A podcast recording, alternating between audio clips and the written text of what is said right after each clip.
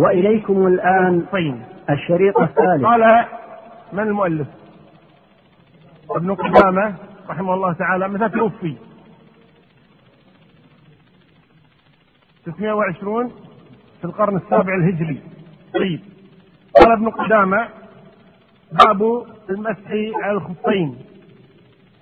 قال: يجوز المسح على الخفين وما أشبههما من الجوارب الصفيقة التي تثبت بالقدم والجراميق التي تجاوز الكعبين في الطهارة الصغرى.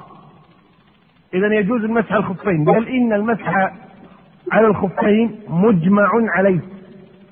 المسح على الخفين مجمع على جوازه، لا خلاف بين أهل العلم في جواز المسح على الخفين،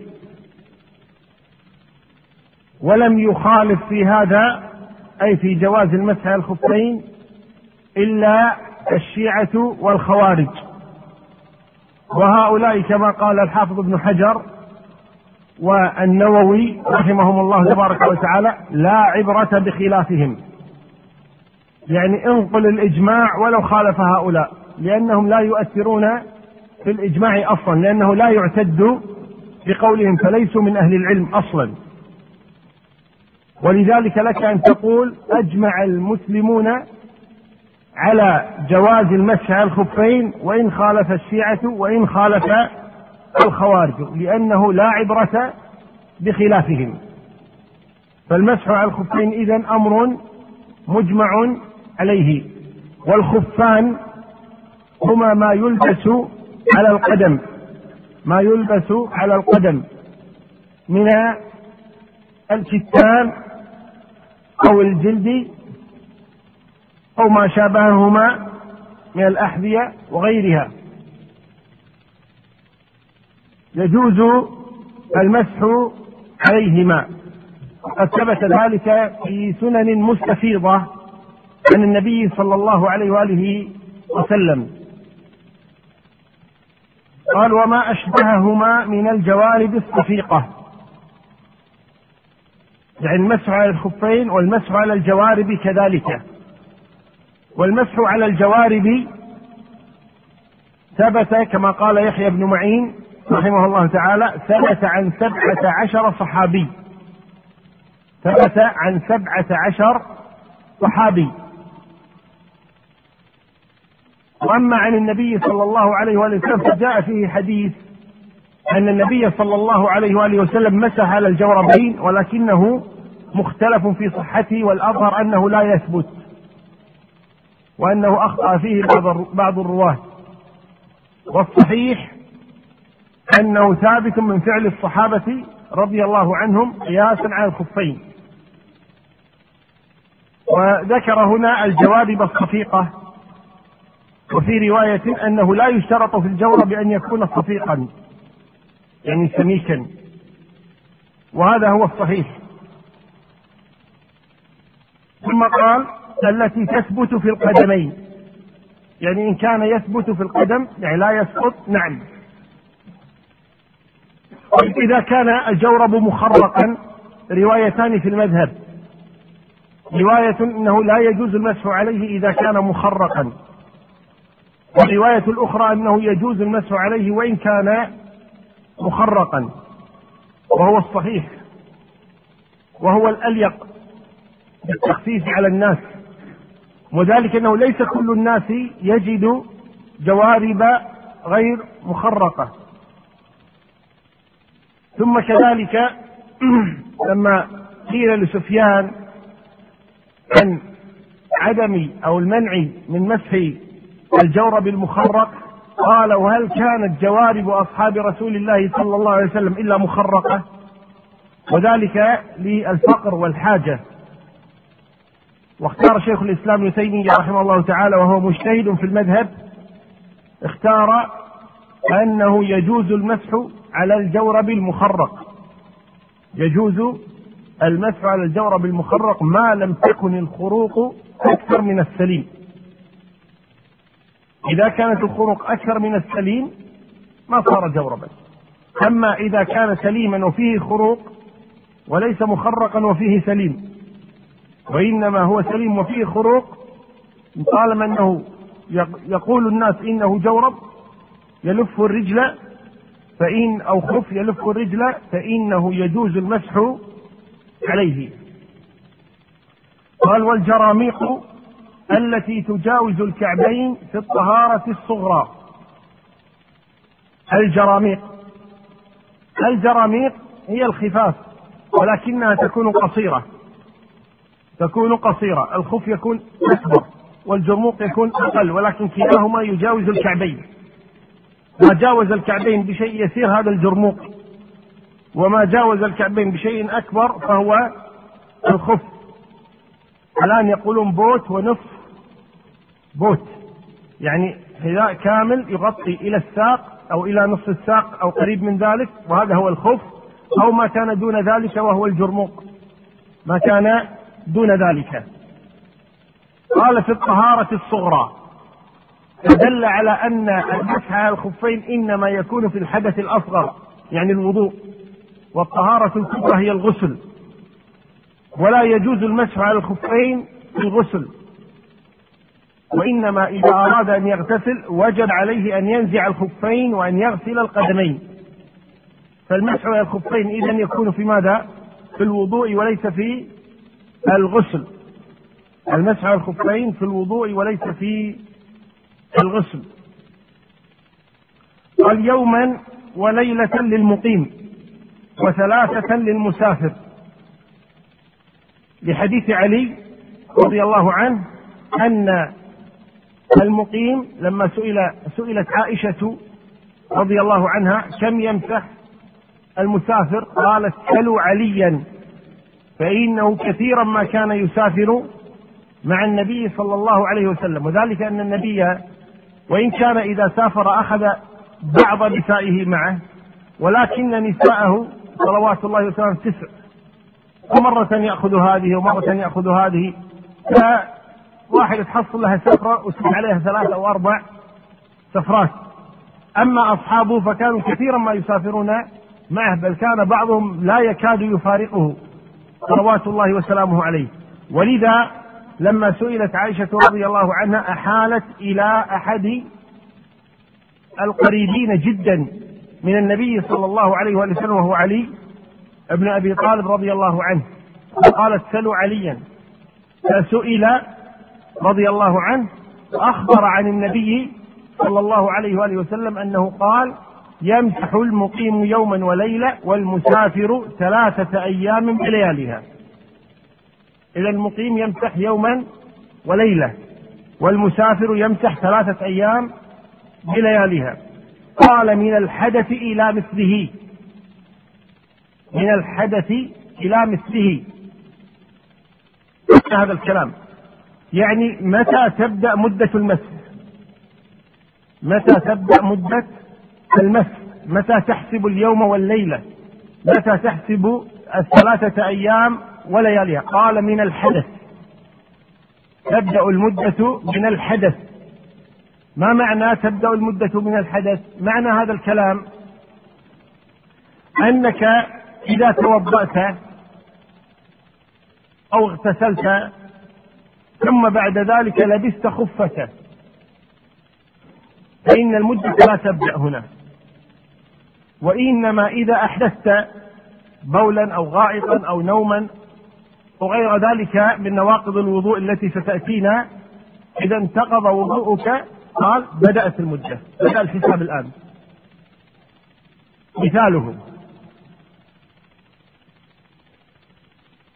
مثاله اسمك غانم توضأ لصلاة الفجر ثم لبس خفه،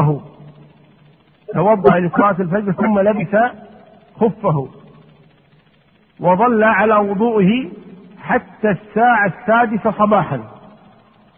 في الساعة 6 صباحا انتقض وضوء غانم بنوم أو غائط أو بول أو ريح أو صوت أو أي شيء. المهم أنه انتقض وضوءه في الساعة 6 صباحا. قلنا يا غانم احسب، بدأت المدة الآن. لماذا تبدأ المدة الآن؟ نقول لأنه الآن لك أن تمسح. كونك ما مسحت قال لا أنا بتوضأ لصلاة الظهر، قلنا هذا شأنك، لكن المدة بدأت معك من 6 صباحا. لماذا؟ لأنك أحدثت 6 صباحا. إلى متى تبدأ المدة؟ عند لا صح اللي غانم، لكن عامة المسلمين ما تبدأ المدة عند الحدث. تبدأ المدة عند أول ما يحدث، نقول له بدأت مدة مسك. احسب يا غانم من الآن، احسب من الآن. هناك قول آخر في المذهب وهو أن المدة إنما تبدأ من أول مسحة، من أول مسحة، يعني لما أراد غانم أن يصلي الظهر مسح على الجورب، توضأ ومسح الجورب أو الخف، ولنقل 11:30 توضأ لصلاة الظهر ومسح. قالوا الآن تبدأ المدة، يعني في 11:10 أو 11:30 أو عند صلاة الظهر، هنا بدأت المدة. لماذا؟ لأنه الآن مسح، الآن مسح. وهذه هي الرواية الثانية في المذهب واختيار شيخ الإسلام وهو الصحيح، وهو أن المدة تبدأ مع المسح، لأنه قال يمسح يوما وليلة، فيمسح إذا تبدأ مع المسح. فإذا مسح قلنا له الآن احسب يا غانم، بدأت مدتك من أول مسحة مسحتها. وهذا هو الصحيح في هذه المسألة، وهو أن المدة تحسب من أول مسحة لا من الحدث، وإنما من أول مسحة يمسحها.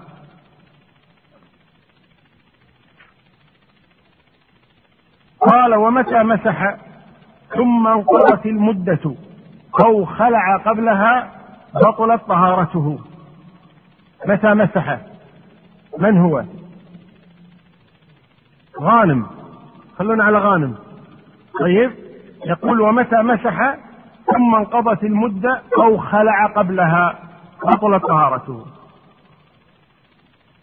الآن غانم مسح قدميه، مسح على الخفين أو مسح على الجوربين. يقول المؤلف ابن قدامة رحمه الله تعالى انقضت المدة بطلت الطهارة، نزع الخفين بطلت الطهارة. الآن غانم بدأ، قلنا 6 صباحا ولا لا؟ لا أول مرة، خلوا الحدث ما يضر، يعني أي هذه أو هذه.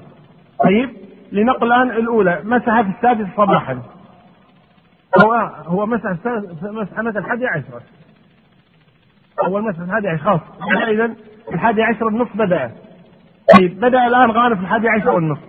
يقول إذا انقضت المدة، يعني له أن يمسح آخر مسحة. إذا مسح اليوم في 11:30 يعني لصلاة الظهر، نقول تمسح غدا آخر مسحة في 11:30 لصلاة الظهر مرة ثانية. قال طيب صلاة العصر، تمسح لصلاة العصر، نقول لا، انقضت المدة لا تمسح الآن، لا تمسح الآن. طيب أصلي العصر بالجوربين، قلنا لا، ولا تصلي، لا بد الآن أن تغسل قدميك لصلاة العصر، لأن المدة إيش؟ انقضت، المدة انتهت. طيب خير إن شاء الله. في سبب ثاني لبطل المسح، قال نعم غانم جزاه الله خير مسح 11:30، لكنه قبيل صلاة المغرب في اليوم نفسه قبل أن تنقضي المدة، قبيل صلاة المغرب يعني أذن المغرب يريد أن يصلي، تضايق من الجوربين أو من الخفين فنزعهما ودخل يصلي. قلنا له لحظة فين رايح؟ قال أصلي. قلنا نزعت خفك، قال لي ضايق عني. قلنا طيب أنت رجلك هذه ما غسلتها، رجلك هذه إيش؟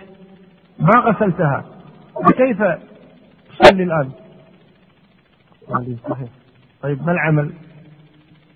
قلنا له ارجع الآن وتوضأ. لماذا؟ نقول بطلت طهارتك. ما أبطلها، ما الذي أبطلها؟ نزعك للخف. قالوا نزعك للخف يبطلها، نزعك للخف يبطلها.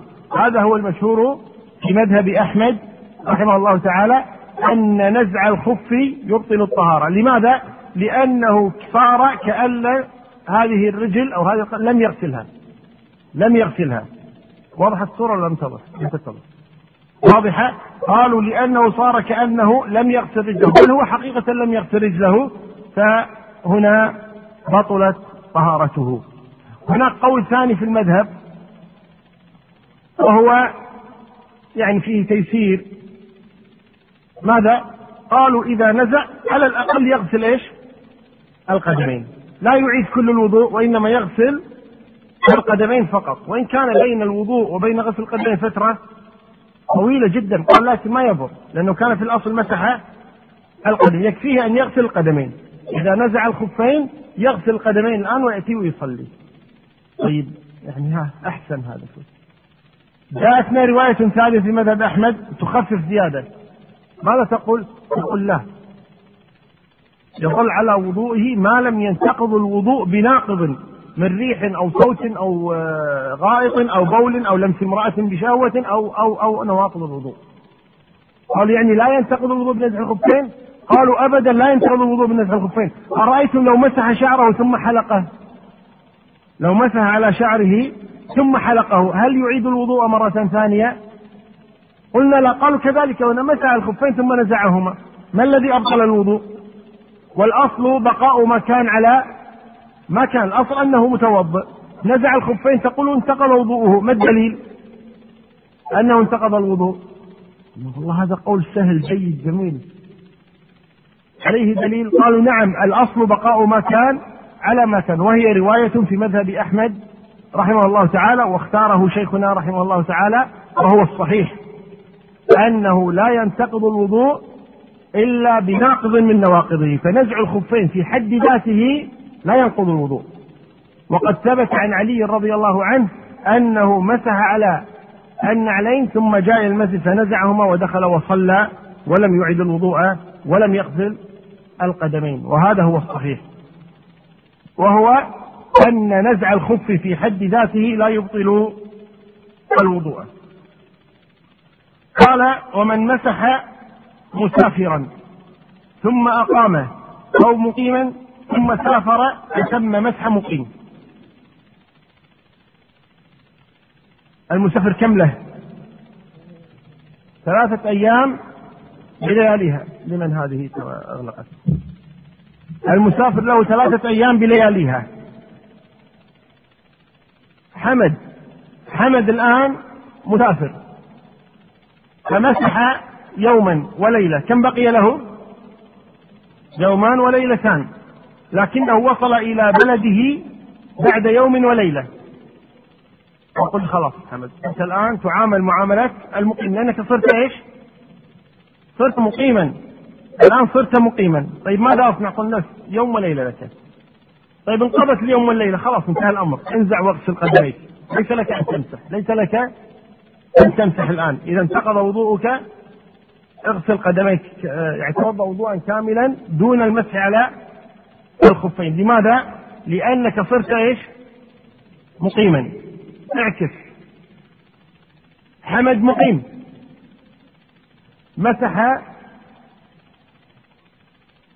بعد صلاة الظهر، مسح توضأ للفجر ولبس الخفين صلاة الظهر، انتقض وضوءه، مسح لصلاة الظهر، ثم العصر جاءه الشاق، قال يا الله يا حمد ترى سافرنا.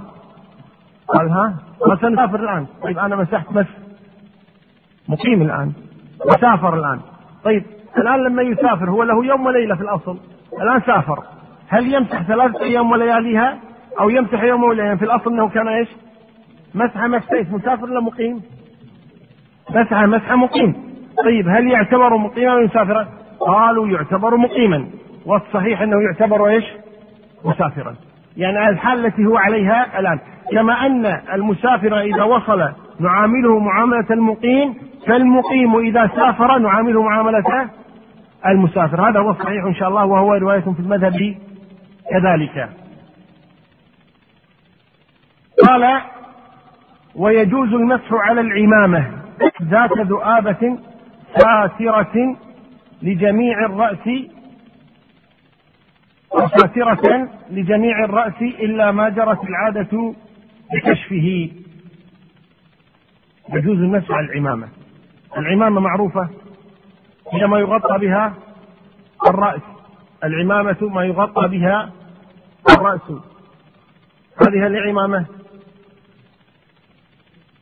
هذه غطاء ليست عمامة. العمامة تلف على الرأس. قال يجوز المسح على العمامة. لما؟ قال لأن هناك مشقة في نزعها، هناك مشقة في نزعها. لكن إذا كانت العمامة الآن توضع هكذا بسهولة، هذه ليس هناك مشقة في نزعها، وإنما جاء المسح على العمامة لمشقة نزعها، لمشقة نزعها. إذا كانت ملفوفة على الرأس بشدة بحيث أنه هناك في شيء من المشقة في نزعها، لأنها إذا كانت صارت الطاقية الآن توضع، ومثلا خاصة العمائم الآن تكون كالقبعات، في عمائم تكون قبعات، يعني العمامة الكاية، عمامة السودانيين كان شفتوها هذه يلفها كم؟ ها؟ يعني لو فلها كم طولها؟ ها؟ لو كامل يعني كبيرة جدا.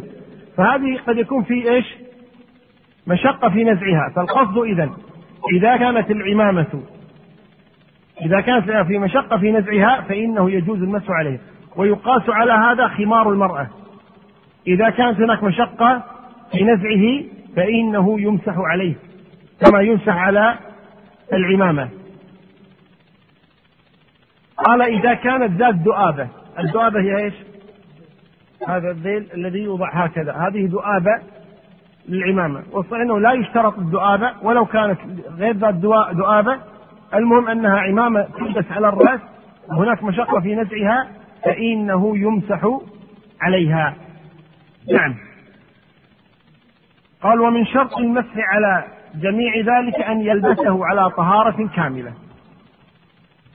إذن شرط المسح على العمامة، شرط المسح على الخفين، شرط المسح على الجوربين أن يلبس كل هذا على طهارة، أن يلبس سواء كان طهارة يعني طهارة صغرى أو طهارة كبرى، المهم أن يلبس على طهارة، أن يلبس على طهارة. قوله على طهارة كاملة وليس على مجرد طهارة، وإنما على طهارة كاملة في الخروج من خلاف مسألة، ألا وهي لو أن إنسانا توضأ الآن،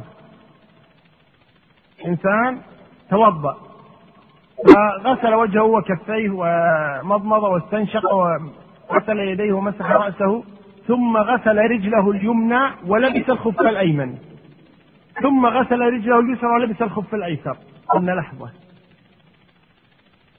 كيف صنعت الآن؟ الخف الأيسر ما في مشكلة، لبسته بعد أن أتممت الوضوء، لكن الخف الأيمن لبسه متى؟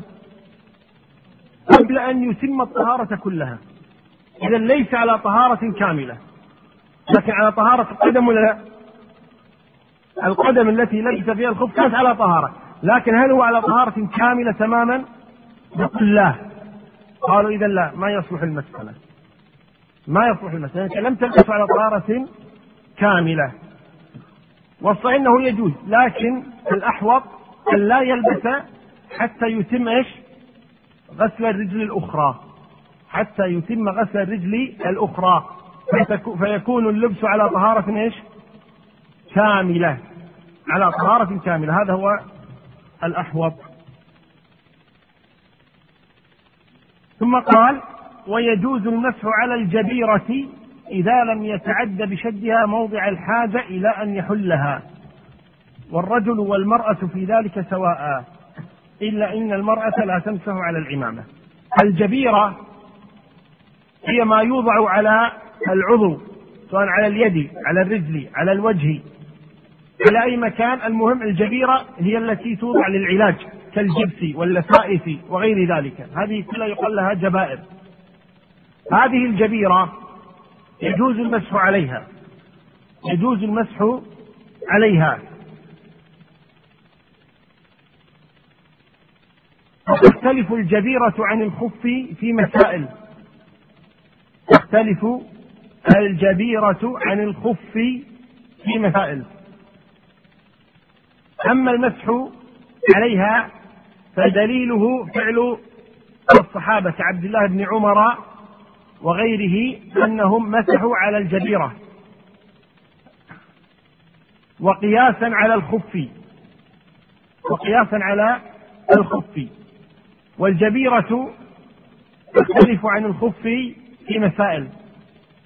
أولها أن الخف لا يكون إلا على القدم، وأما الجبيرة أين تكون؟ حسب الحاجة، قد تكون في القدم، قد تكون في اليد، قد تكون في الرأس، واضح ولا لا؟ نعم، فالجبيرة تكون في أي مكان بحسب الحاجة إليها، أما الخف لا يكون إلا القدم. الخف يشترط أن يلبس على طهارة، والجبيرة تلبس متى؟ عند الحادث إذا احتاج إليها، ولا يشترط أن تلبس على طهارة. الخف مسحه رخصة، لك أن تمسح ولك أن لا تمسح. أما الجبيرة فمسحها أثيمة، لأن في نزعها إيش؟ ضررا، بمسحها ضرر. الخف له مدة معينة، للمقيم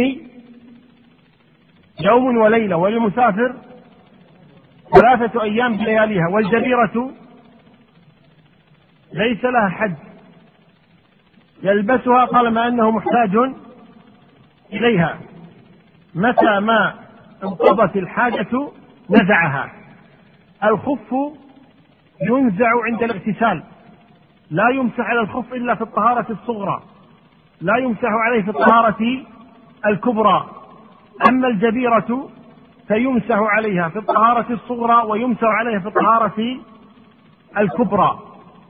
الخف يمسح أعلاه، الجبيرة تمسح كلها، لا يصلح أن يمسح أعلى الجبيرة، بل يمسح الجبيرة كلها، يعم الجبيرة كلها المسح. كم شر؟ لا، لن أعيد. سلامتك. طيب، سمعت 5 و6 و7. أريد شخص كتبه. كم كتب؟ 6. طيب، الذي كتب 6 يرفع يده. ما شاء الله. طيب، الذي كتب 7 يرفع يده. 1. الذي كتب 5 يرفع يده. 1. استنى 6 أكثر. الذين كتبوا 6 أكثر. طيب، صاحب 5 داخل تحت 6. المشكلة عندنا صاحب 7 الآن. يبي نشوف منين جاء بال7. لا، لست أنت هناك. طيب، 7. طيب، انتبه، سيعيد الشباب 6 الآن، وانظر ما هي 7 التي زدتها أو أنا قلتها وأنسيتها الآن وأنسيها الشباب كلهم.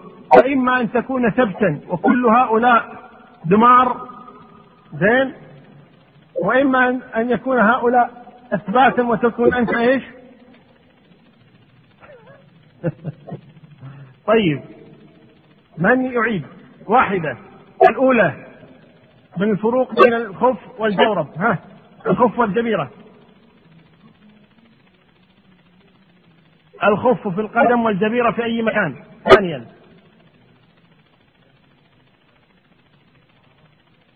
الخف يلبس على طهارة والجبيرة تلبس ولو على غير طهارة. نعم، الخف مسحه رخصة عزيمة.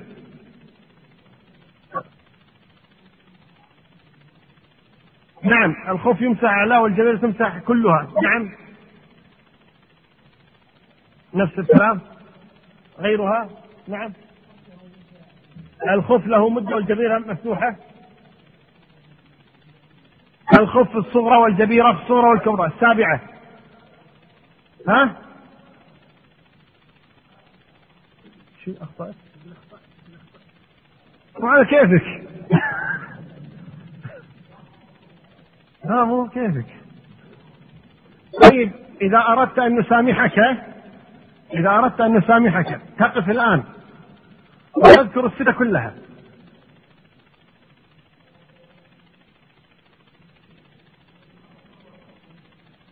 قف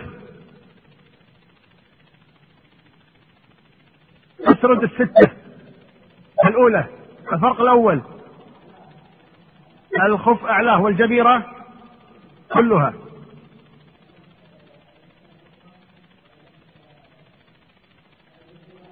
أحسنت.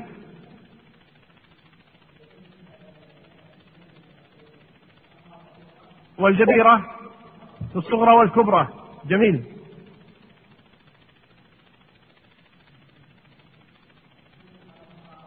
الجبيرة لا يشترط أن تلبس على طهارة، والخف يشترط أن يلبس على طهارة.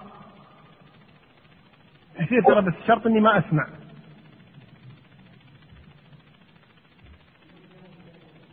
الجبيرة ليس لها مدة والخف له مدة. لا ظل واقف زين خلص ولا تجيب السادسة أسعفوه.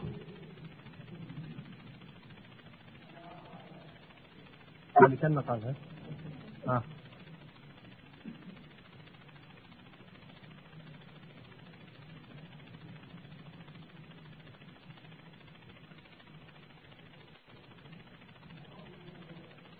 ها اه تدعمونك شباب.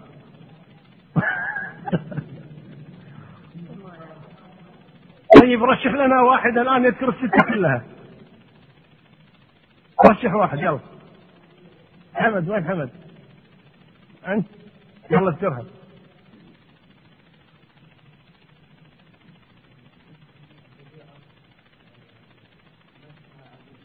عزيمة، رخصة، عيد.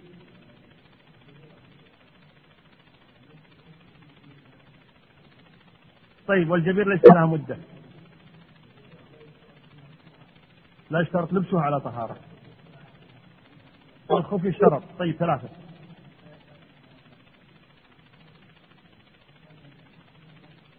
أعلاه كلها. هذا أربعة. خامس سند عليك بيقعد غيره من يشرب الستة كلها، كل واحدة الستة. نعم. الخف على القدم والجبير في أي مكان.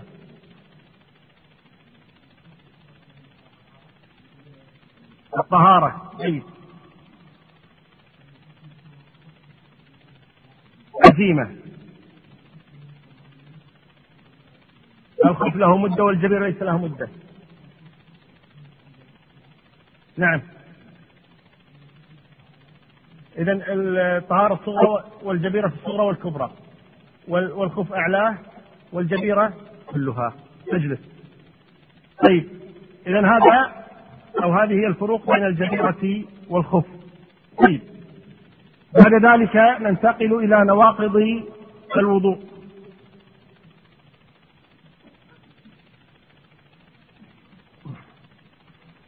قال ابن قدامة رحمه الله تعالى نواقض الوضوء. قال وهي سبعة. نواقض الوضوء سبعة. أولها الخارج من السبيلين. أول ناقض من نواقض الوضوء الخارج من السبيلين. هذا أول ناقض من نواقض الوضوء. والسبيلان هما القبل والدبر.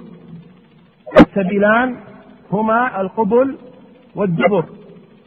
أي خارج من السبيلين طاهرا كان أو نجسا، بولا كان أو غائطا أو ريحا أو دودا أو حصى، أي خارج من السبيلين ينقض الوضوء. أي خارج من السبيلين فإنه ينتقض معه الوضوء طاهرا كان أو نجسا، بولا، وديا، مذيا، منيا، دما، أو كان الخارج دودا أو حصى، أي خارج من السبيلين، ريح، صوت، فإنه ينتقض معه الوضوء. الثاني الخارج النجس من سائر البدن إذا فحش، الخارج النجس من سائر البدن إذا فحش. الخارج من سائر البدن احتمال أن يكون الخارج من سائر البدن هو غائط أو بول من غير السبيلين، وهذا يكون بالنسبة للذين يقوم بعمليات جراحية. بعض الناس يعمل عملية جراحية بحيث أن يخلون الخروج يخرج إيش من جنب أو ما شابه ذلك، يدخل في بواسير أظن أو كذا، المهم يسوي له عملية جراحية بحيث أنه يكون الخروج من غير مكان السبيلين. فإذا كان الخارج من غير السبيلين بولا أو غائطا فإنه ينتقض الوضوء قولا واحدا. الإشكال في الخارج النجس من غير السبيلين وليس بولا ولا غائطا كالصديد والقيء والدم، هذه التي تخرج من الجسد، هذه أولا مختلف في نجاستها وعدم نجاستها، ثم الصحيح أنها لا تنقض الوضوء، وهو القول الآخر في مذهب أحمد أنها لا تنقض الوضوء، وإنما ينتقض الوضوء بالبول والغائط سواء كان من السبيلين أو من غير السبيلين، وينتقض الوضوء بكل خارج من السبيلين سواء كان بولا أو غائطا أو غير ذلك. الثالث قال زوال العقل إلا النوم اليسير جالسا أو قائما، زوال العقل بما يزول العقل، بما السؤال لكم، بما يزول العقل؟ نعم سكر، يسكر الإنسان فيزول عقله، نعم نوم عميق يزول معه العقل، نعم صرع يزول معه العقل، جنون يزول معه العقل، إغماء، شهوة، شلون شهوة؟ ها؟ مشكلة هذه. لا أترك. طيب نعم. فقدان ذاكرة، لا ما يزول العقل، فقدان ذاكرة ينسى أشياء لكن عاقل. ضربة قوية على الرأس اللي هو إغماء، يغمى عليه بغض النظر بسبب ماذا أغمي عليه، أغمي عليه يزول عقله. مخدرات تزيل العقل. الغضب الشديد لا ما يزول عقله، ممكن يتكلم هذا بس ما يزول عقله. طيب إذن يزول العقل بالنوم العميق، يزول العقل بالسكر، بالإغماء، بالصرع، بالجنون، كل هذه الأشياء تزيله العقل. قالك بغض النظر، المهم زال عقله، قلنا نعم زال عقله قد انتقض وضوءه. هل زوال العقل ينقض الوضوء؟ قال لا، زوال العقل لا ينقض الوضوء، وإنما هو مظنة. كيف مظنة؟ قال لأن هذا الإنسان يزال عقله نايم، يدري أحدث ولا ما أحدث؟ ما يدري، خلاص. طيب أغمي عليه، يدري أحدث ولا ما أحدث؟ لا ما يدري، إذا خلاص أنت هذه المسألة، إذا هو لا يستطيع أن يجزم أحدث أو لم يحدث، لذلك نعتبره محدثا. لماذا؟ لأنه لا يستطيع أن يجزم أنه لم يحدث. زوال العقل إذن، زوال العقل مظنة الحدث، وليس حدثا في حد ذاته، ولكنه مظنة قوية للحدث. فلذلك قالوا كلما زال عقل الإنسان لزمه أن يتوضأ. إذن زوال العقل ينتقض معه الوضوء. وانظروا هنا إلى قوله إلا النوم اليسير، يعني إذا كان النوم يسيرا كيف نفرق بين النوم اليسير والنوم الكثير؟ قال العقل، في ناس تنام زين اللي حنا نطعنه ينود، يعني يضرب روس هكذا، طيب بس يشعر بالذي حوله، يعني نايم واعي، ذيب نايم واعي. طيب يعني هو نائم في نفس الوقت مش يشعر بالذي حوله، بحيث انك لو اخذت منه شيئا انتبه. هذا الانسان الذي لو اخذت من شيء بيده انتبه لك، لو سقط ما بيده انتبه، لو نام زيادة انتبه. هذا لو خرج منه صوت او ريح ما ينتبه. قال هذا النوم اليسير لا ينتقض معه الوضوء. لماذا؟ قال لان القضيه قضيه الاحساس والشعور، موجود ولا غير موجود؟ قالوا موجود. قالوا اذن عقله معه. اذا كان عقله معه اذن لا يحكم عليه بنقض وضوئه. جيد.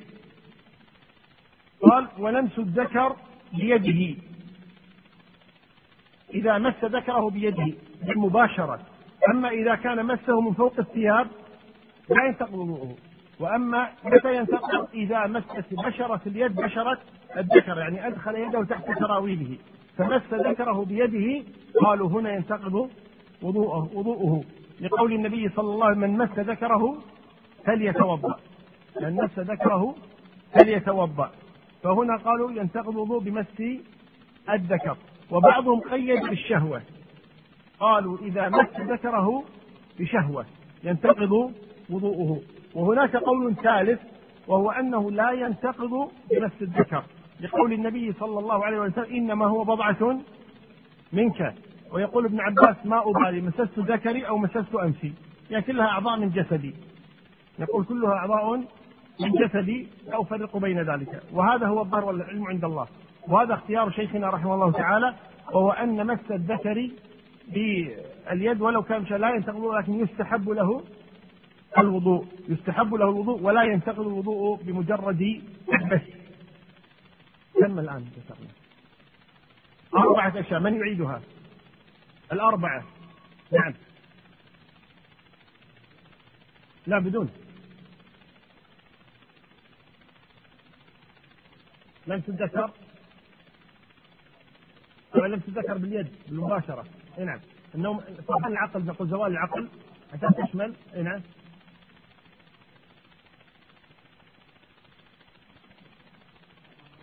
ما خرج من السبيلين خارج النجس، اما اذا كان كسل او هذا ما ينتقض خارج النجس. طيب اذا هذه اربعه اشياء. قال وان تمس بشرته بشره انثى لشهوه، ان تمس بشرته بشره انثى لشهوه. المقصود بالانثى هنا من غير محارمه. فلو قدر ان أحد الناس مس أمه أو أخته أو ابنته أو بنت أخيه أو عمته أو خالته أو بنت أخته، المحرمات السبع. من هن المحرمات السبع؟ المحرمات السبع من هن؟ محرمات على التأبيد. نعم. الأم والبنت والأخت والخالة والعمة وبنت الأخ وبنت الأخت، هؤلاء المحرمات السبع يسمون محرمات السبع. هؤلاء محارم. طيب ومثلهن في الرضاع. هؤلاء محرمات على التأبيد. وهناك محرمات على التأبيد كذلك المصاهرة، وهي أم الزوجة وبنت الزوجة وزوجة الأب وزوجة الابن. طيب هؤلاء النساء محرمات عليك على التأبيد، يعني لا تفكر في يوم من الأيام تزوج واحدة من هؤلاء، النسوة. طيب وهم كم؟ 14 وأربع 18 امرأة، 18 امرأة. طيب أمك وأختك وابنتك وعمتك وخالتك وبنت أخيك وبنت أختك. ومثلهن في الرضاع، أمك من الرضاع، أختك من الرضاع، عمتك من الرضاع، وهكذا. وأربع في المصاهرة، وهن زوجة أبيك وزوجة ابنك وبنت زوجتك وأم زوجتك. هؤلاء محرمات عليك على التأبيد. طيب هؤلاء مسهن لا يضر ولو بشهوة، لو مس إنسان يعني فيه انحراف فيه شذوذ، مس أخته لشهوة أو مس عمته أو خالته أو بنت أخيه أو بنت أخته أو زوجته أريه أو بنت زوجته مسها لشهوة، لا ينتقض وضوءه، لا ينتقض وضوءه سواء بشهوة بغير شهوة. لماذا؟ لأن هؤلاء من المحارم، هؤلاء من المحارم، وإنما المقصود من مسها بشهوة ممن يجوز له نكاحها، ممن يجوز له نكاحها، سواء كان يجوز الآن أو ممنوع منه منعا مؤقتا، منع مؤقت مثل أخت الزوجة، عمة الزوجة، خالة الزوجة، هؤلاء يعني ممنوعات مؤقتا، لكن ممكن لو طلق زوجته أو ماتت يتزوج عمتها، يتزوج خالتها، يتزوج أختها، فهذه محرم عليه تحريما إيش؟ مؤقتا، ولذلك لا تكشف له ولا تسافر معه. طيب زوجته لذلك يمسها بشهوة، إذا ينتقض الوضوء. إذا غير هؤلاء النسوة إذا مس المرأة بشهوة انتقض وضوءه، غير هؤلاء يعني الزوجة وغيرها، طيب سائر النساء، طيب حتى لو كان اللس حراما إذا مسها بشهوة قالوا انتقض وضوءه. واختار شيخنا رحمه الله تعالى وهو رواية أنه لا ينتقض الوضوء لمس المرأة ولو بشهوة، وإنما ينتقض الوضوء بنزول شيء من الذكر كالمذي أو المني عند اللمس، أما مجرد اللمس فإنه لا ينقض الوضوء. وحمل اللمس لقول الله تبارك وتعالى أو لامستم النساء على الجماع، وهو الصحيح إن اللمس الذي جاء في كتاب الله إنما هو الجماع، وعليه فإن لمس المرأة ولو بشهوة لا ينقض الوضوء، لكن يبقى شيء آخر هل هو حرام أو حلال. إذا كانت زوجة فحلال، وإن كانت غير الزوجة فهو حرام، لكنه لا ينقض الوضوء، لا ينقض الوضوء يعني يأتم ولا ينتقض وضوءه. قال والردة عن الإسلام وقدمنا إلى ما عملوا من عمل فجعلناه هباء منثورا لئن أشركت ليحبطن عملك. فالردة تفسد الوضوء، فلو إن إنسان ارتد عن الإسلام ثم رجع مرة ثانية وكان قد توضأ قبل ذلك نقول له توضأ من جديد، هذا إذا لم نقل إنه يلزمه الغسل على ما سيأتينا في موجبات الغسل. ثم قال وأكل لحم الجزور، والجزور هي الإبل، أكل لحم الإبل ينتقض معه الوضوء، أكل لحم الإبل ينتقض معه الوضوء، فمن أكل لحم جزور فإنه يتوضأ، من أكل لحم جزور فإنه يلزمه أن يتوضأ، لقول النبي صلى الله عليه وسلم توضأوا من لحوم الإبل، من أكل لحم جزور فليتوضأ. وسئل أن توضأ من لحوم الغنم قال إن شئت، وأن توضأ من لحوم الإبل قال نعم. فأكل لحم الجزور كذلك ينقض، هذه من مفردات المذهب، وعندما نقول من مفردات المذهب ماذا نعني؟ أن المذاهب الأخرى على خلاف ذلك، مذهب الشافعي وأبي حنيفة ومالك لحم الجزور لا ينقض الوضوء، بل وهو رواية في مذهب أحمد كذلك أن لحم الجزور لا ينقض الوضوء، والصحيح أنه ينقض الوضوء لصراحة الحديث فيه، عندما سئل توضأ من لحوم الإبل قال نعم. فالشاهد أن هذه هي نواقض الوضوء. ثم قال ومن تيقن الطهارة وشك في الحدث، أو تيقن الحدث وشك في الطهارة فهو على ما تيقن. الأصل أن اليقين لا يزول بالشك، اليقين لا يزيله إلا يقين. كيف؟ أنت الآن عامر، طيب عامر الآن متوضئ لصلاة الفجر ولا لا؟ خاف ناسي زين، عامر الآن متوضئ لصلاة الفجر، هذا إيش؟ هذا يقين، احلف احلف انت توضيت،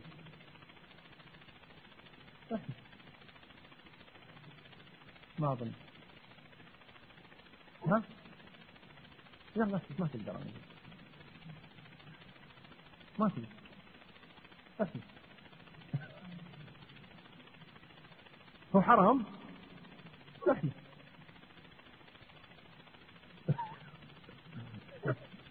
لكن تستطيع تحلف؟ نعم يستطيع يحلف، واضح ولا لا؟ لكن هو مو راضي، تعسر صدق، ما فيها شيء ترى، والله العظيم اني انا سوى يا جماعه. طيب اذا ما يضر هذا، يجوز الحلف، يجوز الحلف، لكن كونك تستطيع ان تقسم عليه معناها ايش؟ يقين، هذا ايش؟ هذا يقين. طيب الان عامر شك، أنا انتقض وضوئي ولا ما انتقض؟ أنا رحت الحمام ولا ما رحت؟ أنا أكلت لحم جزور ولا ما أكلت؟ أنا لمست ذكري بيدي ولا ما لمست؟ يعني هل انتقض وضوئي أو لم ينتقض؟ هو الآن متأكد أنه توضأ، لكن شك هل انتقض الوضوء أو لم ينتقض؟ نقول أنت على ما كنت عليه، أي على ما أنت عليه من اليقين، وهو إيش؟ بقاء الوضوء. إذن الأصل بقاء ما كان على ما كان. اعكس، عامر توضأ لصلاة الفجر يقينا، ويقينا أيضا عامر بعد أن صلى الفجر ذهب إلى الحمام وقضى حاجته ولم يجدد وضوءه، فقلنا له عامر أنت دخلت الحمام؟ قال نعم دخلت الحمام يقينا. طيب توضأت يوم خرجت؟ والله أنا العادة أتوضأ، بس الحين أنا شاك والله هل توضأت أو لم أتوضأ. نقول ما الذي تستطيع أن تقسم عليه؟ انتقاض وضوئك أو وضوءك؟ قال لا، الذي أستطيع أن أقسم أن انتقض وضوئي. هل تستطيع أن تقسم أنك توضيت بعد ذلك؟ قال لا أنا شاك هل توضيت ولا. نقول إذن الذي تستطيع أن تقسم عليه هو الأصل، هو اليقين، والذي أنت متردد فيه هو الشك. إذن من توضأ ثم شك في نقض وضوئه فهو على ما تيقن، وهو إيش؟ بقاء طهارته. ومن انتقض وضوءه وشك هل توضأ، نقول هو أيضا على يقينه وهو انتقاض وضوئه. إذن اليقين لا يزيله الشك، ويبقى اليقين على ما كان عليه. نعيد نواقض الوضوء. أولا أكل لحم الجزور الخارج من السبيلين، الردة، لمس الذكر باليد، الخارج النجس من سائر الجسد، زوال العقل بسكر أو نوم أو إغماء أو غير ذلك، لمس بشرة الأنثى بشهوة والراحة. طيب ما جبت الثامنة، ما هي الثامنة؟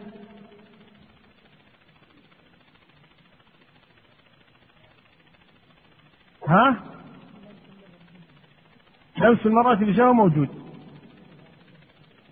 الردة بس حاطينها لحالها. طيب إذن هذه سبعة، من يعيدها؟ نريد يعيدها سعد. نعم أنت روح عيدك. الخارج من سبيلين، الردة، الخارج النجس سائر الجسد، أكل لحوم الإبل، زوال العقل، لمس الأنثى بشهوة، ولمس الذكر بشهوة. طيب إذن هذه نواقض الوضوء، هذه نواقض الوضوء. بسم الله الرحمن الرحيم، الحمد لله رب العالمين، وصلى الله وسلم وبارك على نبينا محمد وعلى آله. أما بعد، هذا باب الغسل من الجنابة. قال ابن قدامة رحمه الله تعالى ورحم الحاضرين والحاضرات: باب الغسل من الجنابة. قال: والموجب له أي الغسل خروج المني، وهو الماء الدافق والتقاء الختانين. الموجب للغسل من الجنابة هو الماء الدافق، يقصد بالماء الدافق المني، الماء الدافق هو المني. قال: والتقاء الختانين، والتقاء هو الجماع، التقاء الختانين الجماع، والمقصود بالتقاء الختانين الإيلاج، وليس مجرد الملامسة، من لا أن يلامس ذكر الرجل فرج المرأة، ولكن أن يدخل ذكر الرجل في فرج المرأة، هذا هو التقاء الختانين.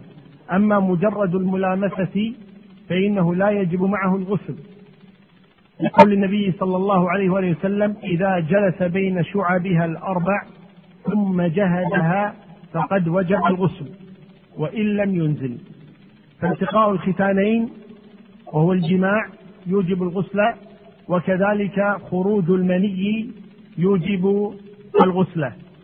إذن هذان سببان لوجوب الغسل، هما التقاء الختانين وهو الجماع وخروج المني وإن لم يكن جماع، أن يكون يخرج المني باحتلام أو استمناء أو جماع، المهم أن يخرج المني. إذا خرج المني فإنه قد وجب الغسل، لقول النبي صلى الله عليه وآله وسلم: الماء من الماء، أي ماء الغسل من ماء المني. قال: والواجب فيه النية، إنما الأعمال بالنيات، فمن اغتسل بغير نية فكأنه لم يغتسل، غسل تنظف. من اغتسل بغير نية فغسله غسل تنظف وليس غسلا شرعيا، كمثل إنسان جامع أهله مثلا، إنسان جامع أهله ثم نام، ثم لما استيقظ من الصباح نسي أنه نام على جنابه، نسي أنه قد جامع أهله، وقام واغتسل غسل تنظف ليذهب إلى العمل مثلا، قام واغتسل غسل تنظف مثلا ليذهب إلى العمل. وأضرب لكم الآن مثالا واضحا: إنسان صلى الفجر ثم جامع أهله، إنسان صلى الفجر ثم جامع أهله ثم نام أو لم ينم، بغض النظر، المهم أنه أثناء الضحى عمل وخرج منه عرق وتعب، قبيل صلاة الظهر شعر برائحته، رائحة العرق والتعب الذي لحقه، قال: إذا أنا اغتسل الآن ارتاح أتنظف، ونسي أنه على جنابه فاغتسل اغتسال تنظف، وفعلا اغتسل ثم ذهب وصلى الظهر، نقول: صلاتك غير صحيحة. لماذا؟ لأنه ما زال على جنابه، ما زال على جنابه مع أنه اغتسل، نقول: لأنه إيش؟ لم ينوي بالاغتسال إيش؟ رفع الجنابة، لم ينوي بالاغتسال رفع الجنابة. آخر: إنسان أيضا جامع أهله بعد صلاة الفجر من يوم الجمعة ثم نام، ثم استيقظ لصلاة الجمعة فاغتسل للجمعة ونسي أنه على جنابه وذهب وصلى الجمعة، يقول: يعينك الله، أعد الصلاة مرة ثانية بعد أن تغتسل. لماذا؟ نقول: لأنك ما زلت على جنابه. لما؟ لأنه لم ينوي رفع الحدث اللي هي الجنابة، لم ينوي رفع الحدث اللي هي الجنابة. إذن لا بد من النية، لا بد من النية. طيب، قال: وتعميم بدنه بالغسل، هذا هو الواجب الثاني اللي هو الركن، تعميم البدن بالغسل، لا بد أن يكون الاغتسال لجميع البدن، لا بد أن يكون الاغتسال لجميع البدن، فلا يكفي أن يغسل جزءا من البدن أو أن لا يغسل جزءا من البدن، لا بد أن يعم البدن كله بالماء. فلو أن جزءا من البدن أطراف يده أو أطراف قدمه أو ظهره أو بطنه أو رقبته أو غير ذلك لم يمسه الماء فإنه لا يكون قد اغتسل غسلا صحيحا، وبالتالي لا ترتفع جنابته، لا يكون الغسل صحيحا على كل حال. فالغسل الصحيح هو الذي يعم به البدن كله، الغسل الصحيح هو الذي يعم به البدن كله. قال: مع المضمضة والاستنشاق، هذا على الخلاف في المضمضة والاستنشاق، هل هما من الوجه ويكونان ركنا من أركان الوضوء أو هما سنة، على الذي ترجح، وأن المضمضة والاستنشاق سنة في الوضوء فيكونان كذلك سنة في الغسل. فلو اغتسل دون أن يمضمض ويستنشق فالصحيح أن غسله صحيح. إذن يبقى عندنا أمران، ألا وهما النية وتعميم البدن بالماء. النية وتعميم البدن بالماء. قال: وتسن التسمية، أي يسن أن يسمي قبل اغتساله قياسا على الوضوء، يسمي عند الاغتسال قياسا على الوضوء. قال: ويدلك بدنه بيده، كذلك من السنة أن يدلك، والدلك هو إمرار اليد على العضو. يعني لو إنسان جلس تحت الآن الدش هذا اللي هو القنبور الماء، جلس تحته وعم بدنه دون أن يحرك يديه مثلا، ما مر يده على جسده خصوصا، أو غاص في الماء، غاص ثم خرج مع النية، نقول غسله صحيح مع أنه لم يدلك بيده، لكن لو دلك أفضل. الدلك سنة مستحبة، ولكنه ليس بشرط ولا ركن، وإنما هو أمر مستحب. قال: ويفعل، أي في غسله، يعني الأفضل، كما روت ميمونة رضي الله عنها قالت. من ميمونة؟ أم المؤمنين زوج النبي صلى الله عليه وسلم، قالت: سألت النبي صلى الله عليه وآله وسلم فاغتسل من الجنابة، فبدأ فغسل يديه، ثم صب بيمينه على شماله فغسل فرجه قبل الاغتسال وما أصابه، ثم ضرب بيده على الأرض والحائط، ثم توضأ وضوءه للصلاة. هذا كله قبل الاغتسال. هذه السنن تسبق الاغتسال، وهي أن يغسل يديه، أن يغسل فرجه، أن يتوضأ وضوءا كاملا للصلاة، أو يؤخر غسل الرجلين كما سيأتي. ثم أفاض الماء على بدنه، ثم تنحى فغسل رجليه، إلى الآن عندك صورتان: الصورة الأولى أنك تتوضأ وضوءا كاملا للصلاة من غسل الوجه واليدين ومسح الرأس وغسل الرجلين، ثم بعد ذلك تعم بدنك بالماء.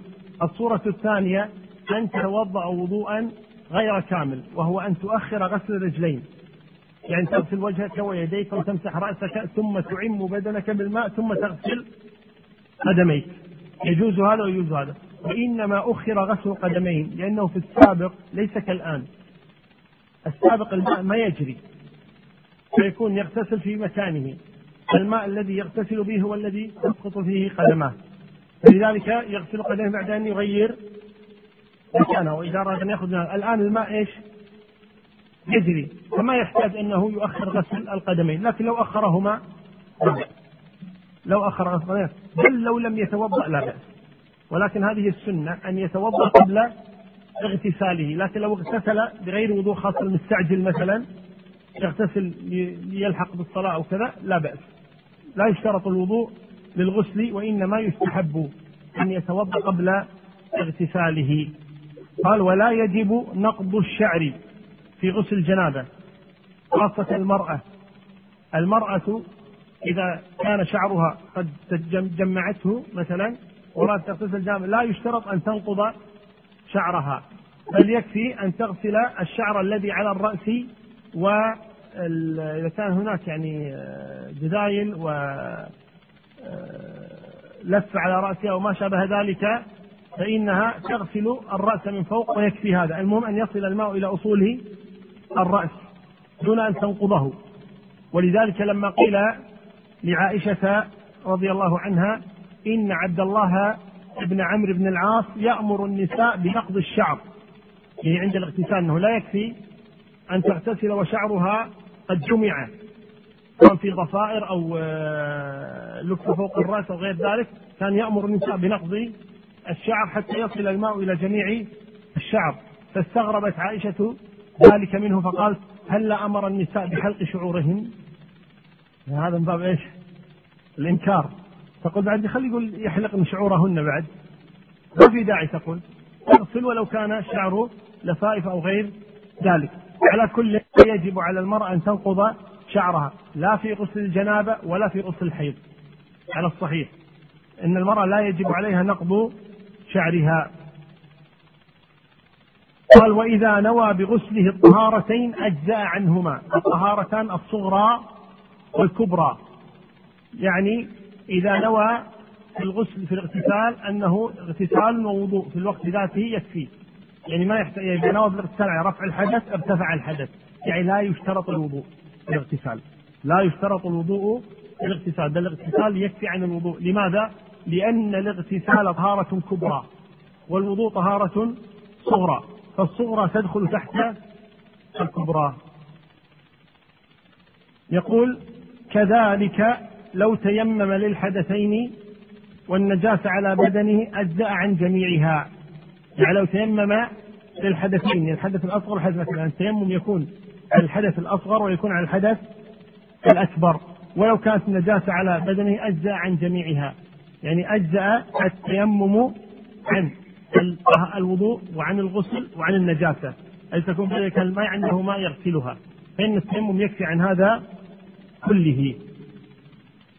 قال وإن نوى بعضها فليس له إلا ما نوى، إن نوى بعضها فليس له إلا ما نوى. كيف؟ إنسان عنده غسل جمعة وغسل جنابة، نسيت الشخص الذي جامع أهله بعد صلاة الفجر يوم الجمعة، تذكرونه؟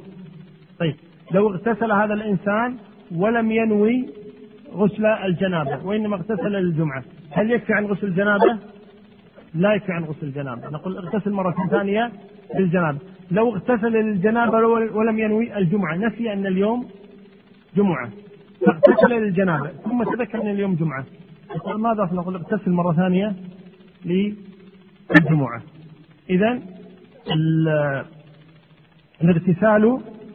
الاغتسال لابد أن ينوي فيه كل ما يريد، وهو الجمعة الجنابة.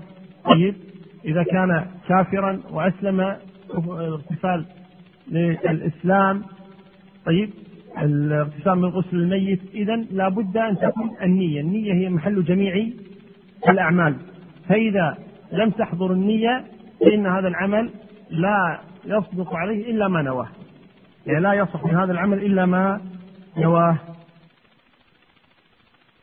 قال الإمام ابن قدامة رحمه الله تعالى باب التيمم وصفته أن يضرب بيديه على الصعيد الطيب ضربة واحدة فيمسح بهما وجهه وكفيه، بقول النبي صلى الله عليه وسلم لعمار إنما كان يكفيك هكذا، وضرب بيديه الأرض فمسح بهما وجهه وكفيه. وإن تيمم بأكثر من ضربة أو مسح أكثر جازة. إذن يقول لك ابن قدامة رحمه الله تعالى صفة التيمم أن تضرب بيديك الأرض هكذا، هذه ضربة واحدة على الأرض، ثم يمسح بهما بيديه وجهه وكفيه، يمسح بيديه وجهه وكفيه. هناك من يقول يضرب ضربتين، ضربة للوجه وضربة للكفين. هناك من يقول يمسح اليدين إلى المرفقين. الصحيح الثابت عن النبي صلى الله عليه وسلم ما ذكره ابن قدامة رحمه الله تعالى، وهو أنه تكفيه ضربة واحدة وهي للوجه وهي للكفين، لكن لو ضرب ضربتين التيمم صحيح، لو ضرب ضربتين التيمم صحيح، وكذا لو مسح إلى المرفق فالتيمم كذلك صحيح. ولكن الثابت عن النبي صلى الله عليه وسلم الاكتفاء بضربة، وكذلك المسح للكفين فقط. وله شروط 4،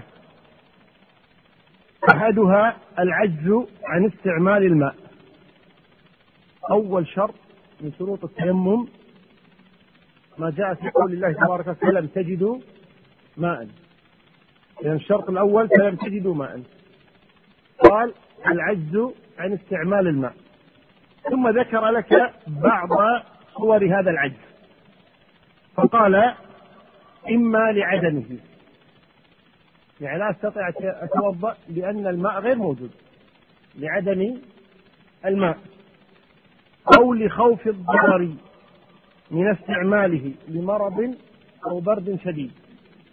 أما لمرض فكما جاء في حديث صاحب الشجة لما قال النبي صلى الله عليه وسلم قتلوه قتلهم الله ألا سألوا حين جهلوا. وأما بالنسبة لخوف البرد الشديد فما وقع لعمرو بن العاص رضي الله عنه عندما تيمم للبرد فأقره النبي صلى الله عليه وسلم على ذلك. قال أو لخوف العطش على نفسه أو رفيقه أو بهيمته، يعني عنده ماء قليل، هذا الماء القليل بالكاد يكفيه لشربه، نقول تيمم احفظ الماء لشربك، أو لرفيقه احفظ الماء لرفيقك تيمم، أو لبهيمته احفظ الماء لبهيمتك وتيمم. إذن إذا كان عنده قليل من الماء فإنه يحتفظ به ويتيمم لحاجته لهذا الماء.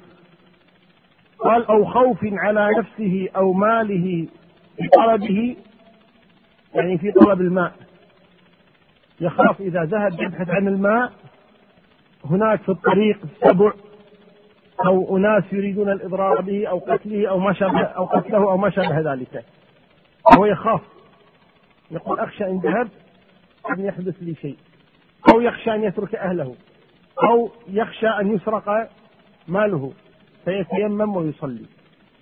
إذا كان في طلبه للماء يقع عليه ضرر في نفسه أو ماله أو أهله. قال أو تعذر إلا بثمن كثير، يعني تعذر حصوله على الماء إلا بثمن كثير. ماذا نفهم منه؟ أنه إذا كان بثمن قليل يشتري الماء، إذا كان الثمن قليلا يشتري الماء. بعض أهل العلم قال إذا كان يلحقه منه ما يأخذ من أحد.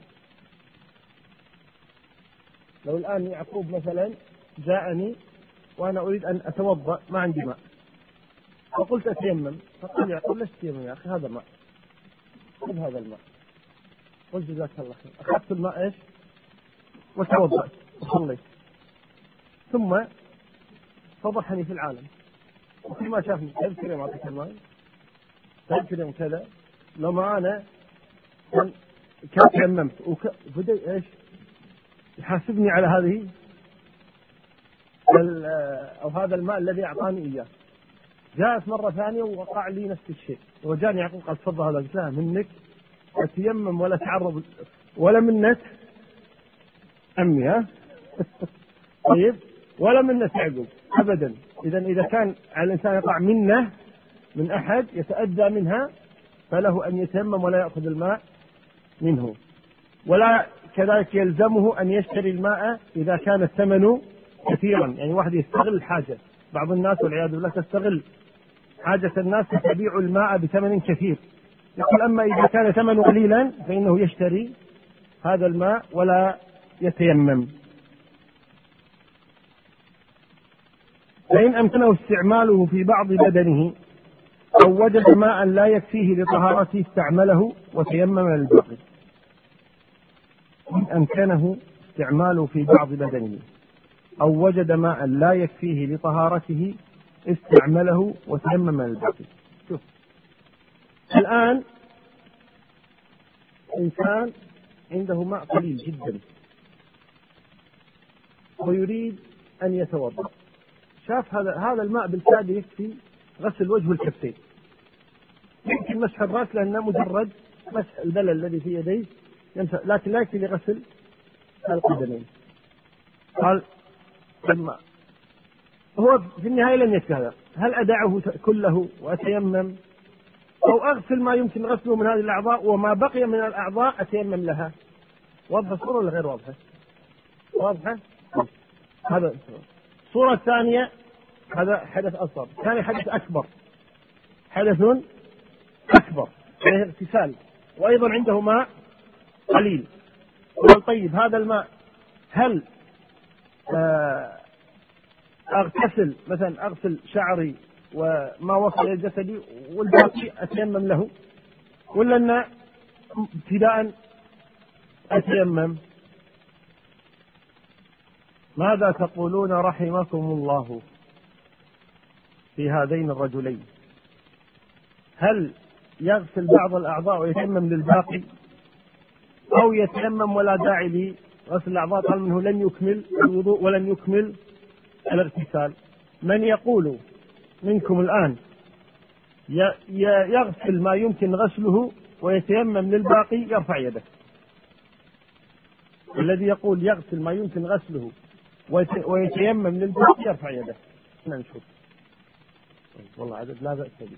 طيب الذي يقول أبدا يتيمم ويخش الماء هذا أو يعطي غير أو كذا كيف، بس إن الحركة ما لها معنى أبدا، يعني يتوضأ وضوء كامل يعني يتيمم تيمما كاملا، نص وضوء وهذا ما يصلح، يرفع يده.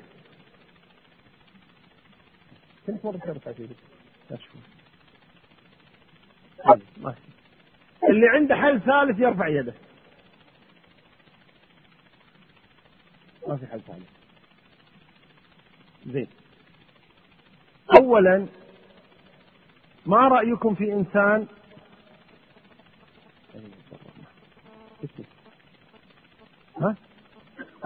طلال التصوم العام صنف أول العام قبله ما تدري. زين، الأول كانوا يقولون يعودون الأولاد على الصيام، يقول لي ما يقدر يصوم، صوم للظهر صح ولا لا؟ يقول صوم للظهر يتعود، اليوم صمت للظهر، بكرة صوم للعصر، بعد بكرة خلاص تكمل اليوم، أو هذا الشهر في هذه السنة تصوم إلى الظهر يتعود، ثم السنة القادمة تصوم إلى المغرب، يعني بعد إيش؟ التعود. لو جاءنا إنسان الآن هو يعني متعب أو مريض أو ما يستطيع أن يصوم أو كذا، فالمهم يقول هل نقول له طيب أنت ما قال أبدا أتعب أنا ما يوصل العصر إلا تعب، طيب إذا تصوم إلى الظهر أو تصوم إلى أن تتعب ثم بعد ذلك تفطر، ما رأيكم بهذا القول؟ الذي يقول به يرفع يده. ما حد. إذا الذين لم يرفعوا ينزلون أيديهم في الصورة الأولى، والتي هي إيش؟ أن يغسل بعض الأعضاء ويترك البعض. هذه سواء، هذه سواء، أن يقول يغسل بعض الأعضاء ويتيمم للباقي، هي بالصورة شبيهة تماما بهذه الصورة، ويصوم اللي يقدر عليه، من هناك يغسل اللي يقدر عليه أبدا، لأن هذا الوضوء ما له معنى، غسل بعض الأعضاء والتيمم للباقي ما له أي معنى. لماذا؟ لأنه لم ينتفع به أصلا، لم ينتفع به، فنقول دع هذا الماء وتيمم وانتهى الأمر. هذا يعتبر لا يملك الماء، لأن الماء لا يكفي للوضوء، وإنما يستفيد منه في صورة واحدة، يستفيد منه في صورة واحدة، وهي إذا كان يلزمه غسل، إذا كان يلزمه غسل جنابه وعنده ماء قليل يكفي فقط لغسل أعضاء الوضوء، فنقول له توضأ، لأن الوضوء يخفف الجنابة، ولذلك أمر النبي صلى الله عليه وسلم الجنب أن يتوضأ قبل أن ينام. وصحيح لا يزيل الجنابة لكنه يخففها، وإلا ما أمر النبي بالوضوء قبل النوم. فكذلك هنا نقول إذا كان حدث أصغر فإنه لا داعي لاستعمال ماء ويتيمم ويكفي، وإذا كان الحدث أكبر فنقول إن كان الماء يكفي للوضوء نقول توضأ، ولو لم يكن الوضوء إلا غسل الأعضاء الأربعة وهي الأركان، فنقول توضأ لأنه يخفف ثم تيمم، لأن الوضوء صار له له معنى وله أثر، له معنى وله أثر. أما إذا لم يكن له معنى ولم يكن له أثر فلا داعي له. طيب، إذن هذه الصورة الأولى أو الشرط الأول لإباحة التيمم، وهو العجز عن استعمال الماء، العجز عن استعمال الماء. صور هذا العجز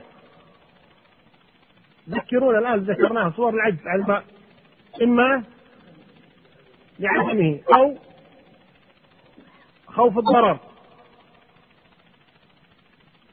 البرد الشديد،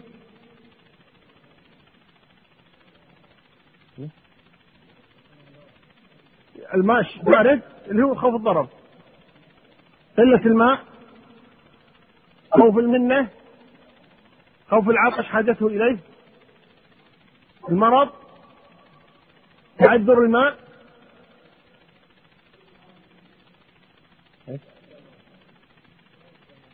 غالي الثمن، خروج الوقت ما قلنا هذه عن نسيتك. قلة الماء لا يكفي، خوفه على نفسه أو ماله في طلب الماء. طيب في شيء زيادة؟ بعد ماء بعيد، نعم الماء بعيد. المهم إذن هذه الصور التي تبيح له إيش؟ عدم استعمال الماء أو عدم الوضوء وانتقال إلى البدل وهو التيمم. قال والثاني دخول الوقت، يعني شرط. لم تكتمل مادة هذا الشريط بعد، لذا نرجو متابعتها في الشريط الذي